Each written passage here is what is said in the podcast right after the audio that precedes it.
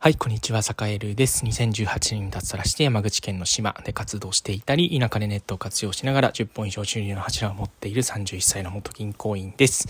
えー、さて今日は、えー、絶望しなくていい方法、えー、という方法、え、方法についてお話をしようかなと思います。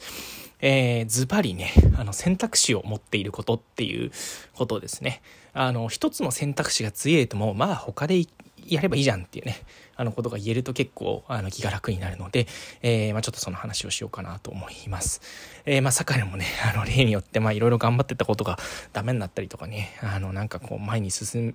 む、うん、ちょっとこっちの道はダメだったなみたいなのって結構あるんですよ。うん、結構ある、当然ね、あるんですけど、まあそういう時にね、なんかこう A がダメなら B がある、B がダメなら C がある、C がダメなら D があるみたいな感じでね、あの複数の選択肢があると絶望しなくて済むんですよ。まあね、当然ね、なんかこうね、あのー、育ててたものとかなんかこう頑張ってたことがダメになった時とかって当然ね、めっちゃ凹むんですよ。めっちゃ凹むんだけど、まあでも凹んでても人生前に進まないし、えー、A プランがダメだったら B プラン、B プランがダメだったら C プランっていう風に柔軟にね、形を変えてい、えー、けると、まあ結構気が楽になったりします。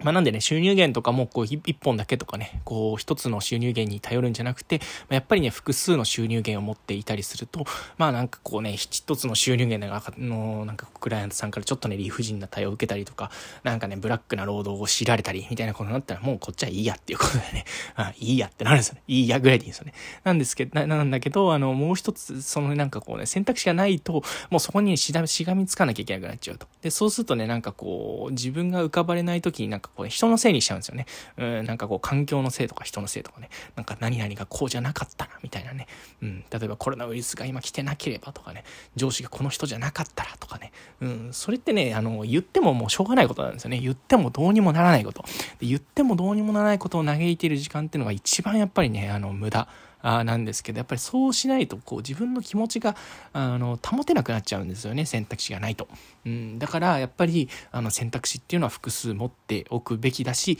作っていくべきいいものかなっていうふうに思ってます。えー、やっぱりね、あの、選択肢ってこう、なんか口を、ま、開けて待っているだけだったり、普段通りのことをやっているだけだと増えていかないし、やっぱりね、新しいこと、面白いな、面白そうだなって思ったこととか、やってみたいなって思ったことっていうのは、えー、まずいろいろ手を出してみて、それでこう、まあ、尻尾七転びや吹きしながら、ちょっとずつこう選択肢を増やしていくっていうのが大事なんじゃないかなというふうに思いました。はい。というわけで、坂でもね、あの、日々失敗失敗、えー、だったり、そのね、挫折すること、辛いこと、しんどいこと、もう山ほどある、山ほどあるんだけれども、なんだろう、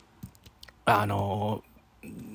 倒されて、倒されて、倒されるんだけど、なお立つ。うん、なお立つ時に、えー、もう一度ファイティングポーズを取る時に必要なのは別の選択肢。あるいはちょっとこうね、あの、なんだろうな、えー、形を変えて、えー、立ち向かっていくというかね、あの、同じ方向、ね、あの、同じ方向から攻めるんじゃなくて、ちょっとね、ちょっとだけアレンジして攻めていくとかね、あの、そういうことっていうのがこう必要になるんじゃないかなというふうに、